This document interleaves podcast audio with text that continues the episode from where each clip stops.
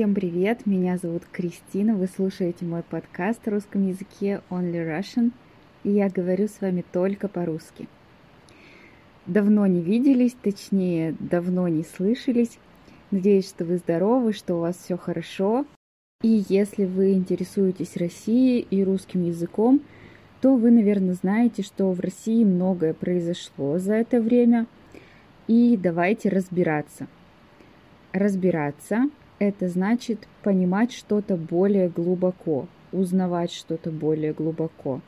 Например, когда я говорю «давайте разбираться», я имею в виду «давайте вместе собирать факты», думать о них, э, и в конце концов, в итоге, мы вместе поймем смысл. Или вы можете сказать «я хорошо разбираюсь в медицине», и это будет значить, что у вас есть хорошие знания о медицине, скорее всего, более глубокие, чем у большинства людей. Итак, что же происходит в России?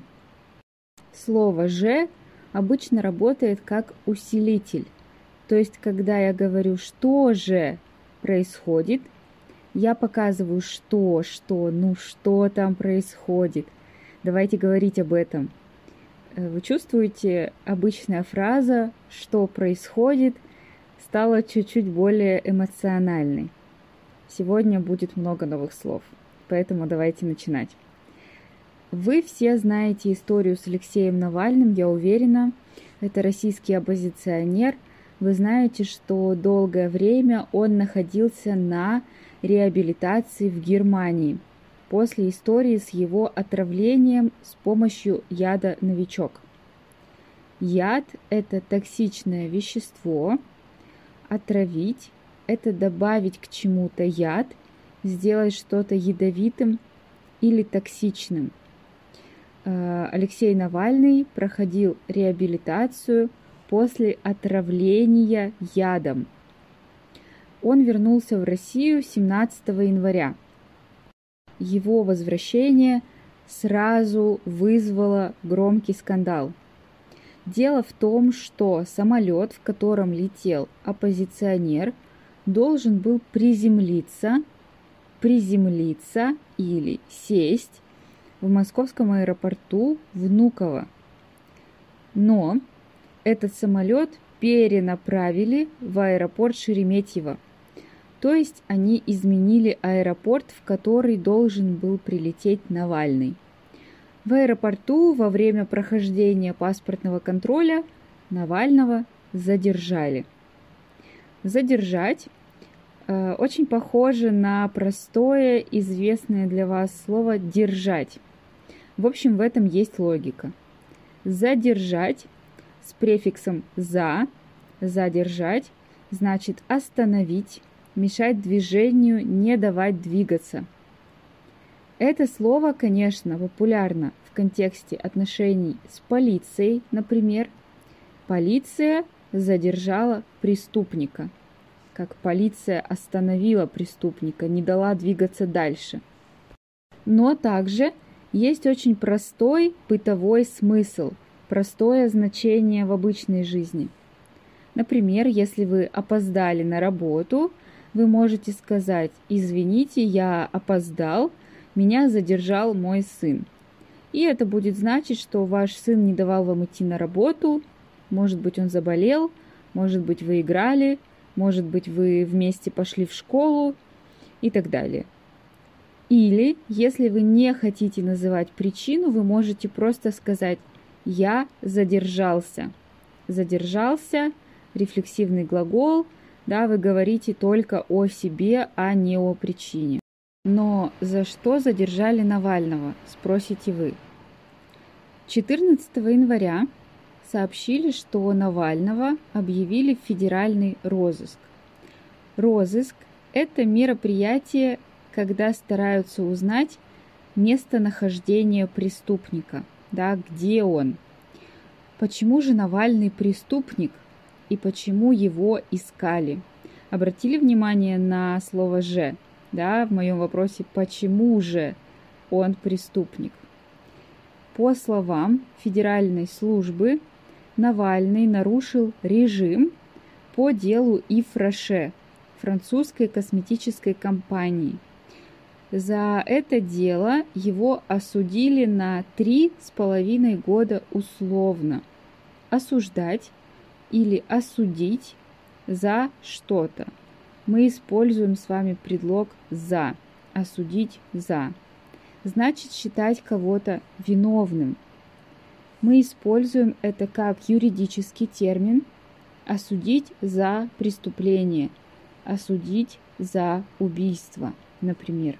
Но также используем в обычной жизни родители осуждают детей за плохие оценки. То есть суд решил, что он виновен и дал ему три с половиной года условно. Условно значит, что он не должен находиться в тюрьме, но его э, поведение и место, где он живет, где он находится, контролирует государственный орган. Грубо говоря, грубо говоря, это значит в общем, примерно, не сто процентов точно, да, в общем, общая идея. Грубо говоря, человек, которого осудил суд, э, условно, должен регулярно регистрироваться в специальном органе, чтобы показать, что он больше не нарушает закон, что он больше не ведет себя как преступник. Если человек не приходит в этот орган, который его контролирует, то суд может изменить свое решение и изменить условное осуждение на реальное. Реальное осуждение – это тюрьма. По решению суда Алексею Навальному назначили испытательный срок, назначили условный срок до 30 декабря 2020 года. До этого дня, до этой даты он должен был два раза в месяц приходить на регистрацию, чтобы его могли контролировать. Но так как Алексей находился в Германии в течение, мне кажется, пяти месяцев, пять месяцев он не был в России, он э, не мог соблюдать эти правила, он не мог приходить и регистрироваться. И по этой причине, из-за этого контролирующий орган, контролирующая организация потребовала требовать, потребовать, значит просить о чем-то в жесткой форме. А, они потребовали изменить условный срок осуждения на реальный. То есть они потребовали изменить условный срок на тюрьму.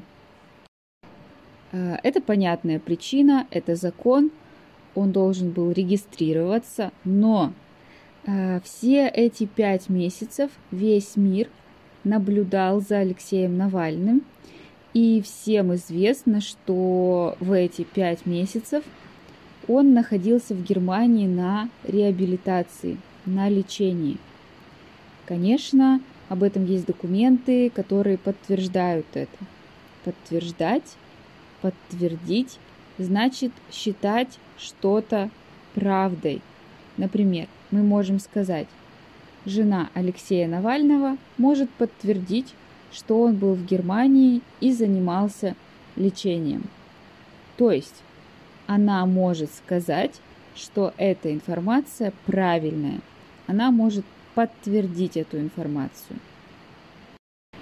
И после этой ситуации в аэропорту, когда его задержали на паспортном контроле, после разговоров о замене условного срока на реальный, началась волна недовольства.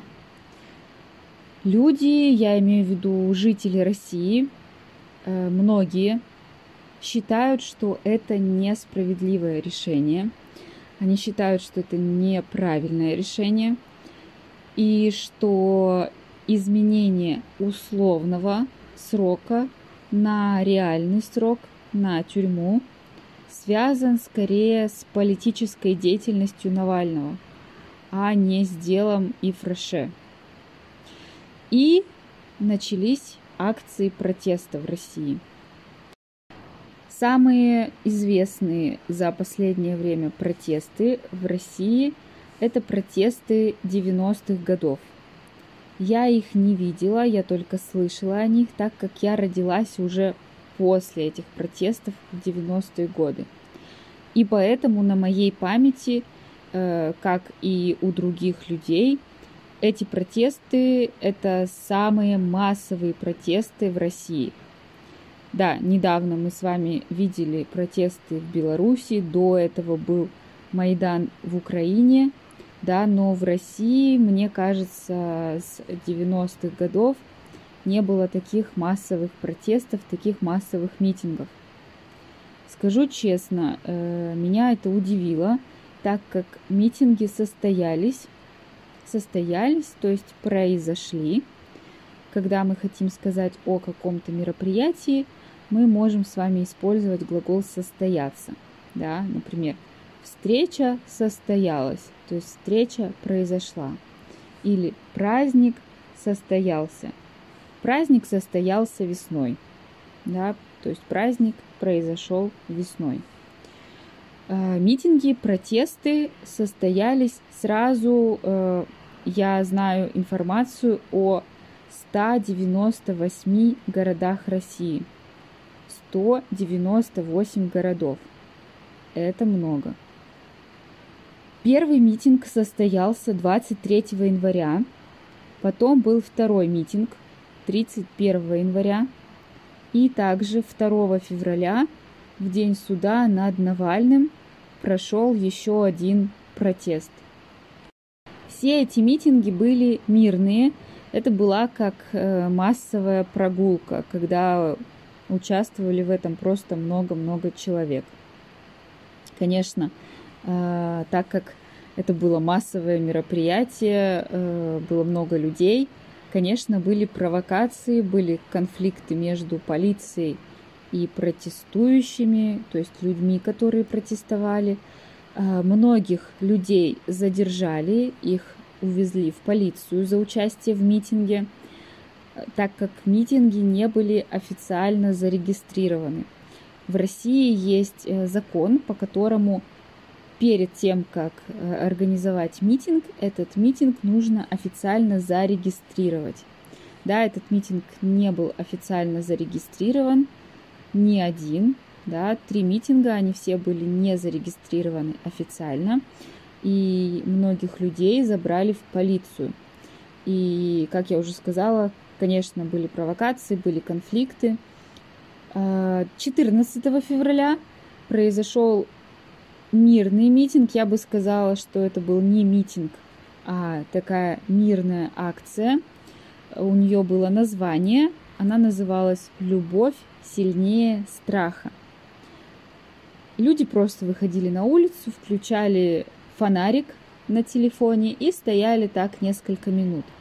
Фонарик – это такая штука, которая дает свет. Да, вы знаете, например, на концертах часто певец просит включить фонарик на телефоне, чтобы дать свет, чтобы это было красиво в зале. И вот такая акция была 14 февраля. Я хочу сказать вот что. Э, не все люди, которые были на митингах, вышли бороться за Навального как за политика. Многие люди вышли протестовать против несправедливости. Навальный как бы к нему ни относились, да, кто-то поддерживает его идеи, кто-то не поддерживает, кто-то против, да, как бы к нему ни относились, для многих людей сейчас Навальный просто символ свободы и справедливости. Символ свободы слова и справедливости суда. И сейчас, например, я вижу разделение россиян на три группы.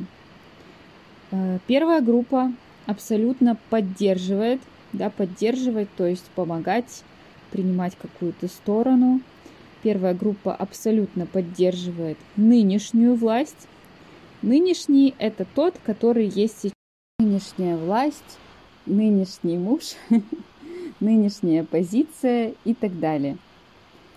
Вторая группа поддерживает Навального как персону, как личность, как оппозиционера. Он для них символ нового, символ изменения режима. И третья группа – это группа людей, которые не поддерживают политические или общественные взгляды и идеи Навального, но они хотят изменить ситуацию в стране к лучшему, и фигура Навального для них скорее символическая. Э, есть еще четвертая группа людей. Это группа людей, которые не занимаются политикой. Они не интересуются политикой. Меня в этой ситуации очень расстраивает, то есть я чувствую себя грустной, мне неприятно, э, меня очень расстраивает агрессия двух первых групп по отношению друг к другу. Так как сами идеи этих двух групп находятся в конфликте, то и люди, которые занимают эти позиции, ведут себя иногда, не всегда, но часто, э, достаточно агрессивно. Э, и в конце нашего эпизода сейчас я как преподаватель расскажу вам два новых слова, новых не только для вас, но и новых для русских людей тоже, которые сейчас в ходу. В ходу значит популярны, активно используются. Да? А, вот эти два слова сейчас в ходу. А, если вы встречаете в социальных сетях посты или людей, которые общаются по-русски, то, возможно, вы эти слова уже видели. Это слова кремли-боты и навальнята. Кремли-боты и навальнята. Кремли-ботами называют людей, которые э, имеют несколько аккаунтов и ведут пропаганду нынешней власти в интернете и получают за это деньги. Э, да, здесь есть две части в этом слове Кремль и бот, как такая программа компьютерная или телефонная, да, которая постоянно отправляет спам.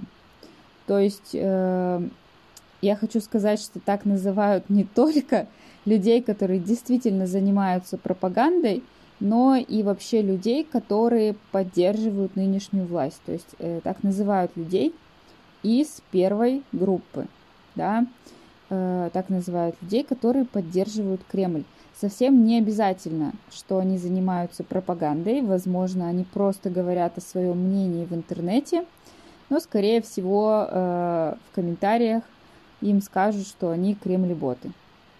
И второе слово – это навальнята. Как можно понять из названия, навальнята – это сторонники Навального, люди, которые на стороне Навального, которые поддерживают. Суффикс «ад» или «яд» – это суффикс множественного числа, то есть он показывает форму плюрал и называет нескольких людей – ни одного.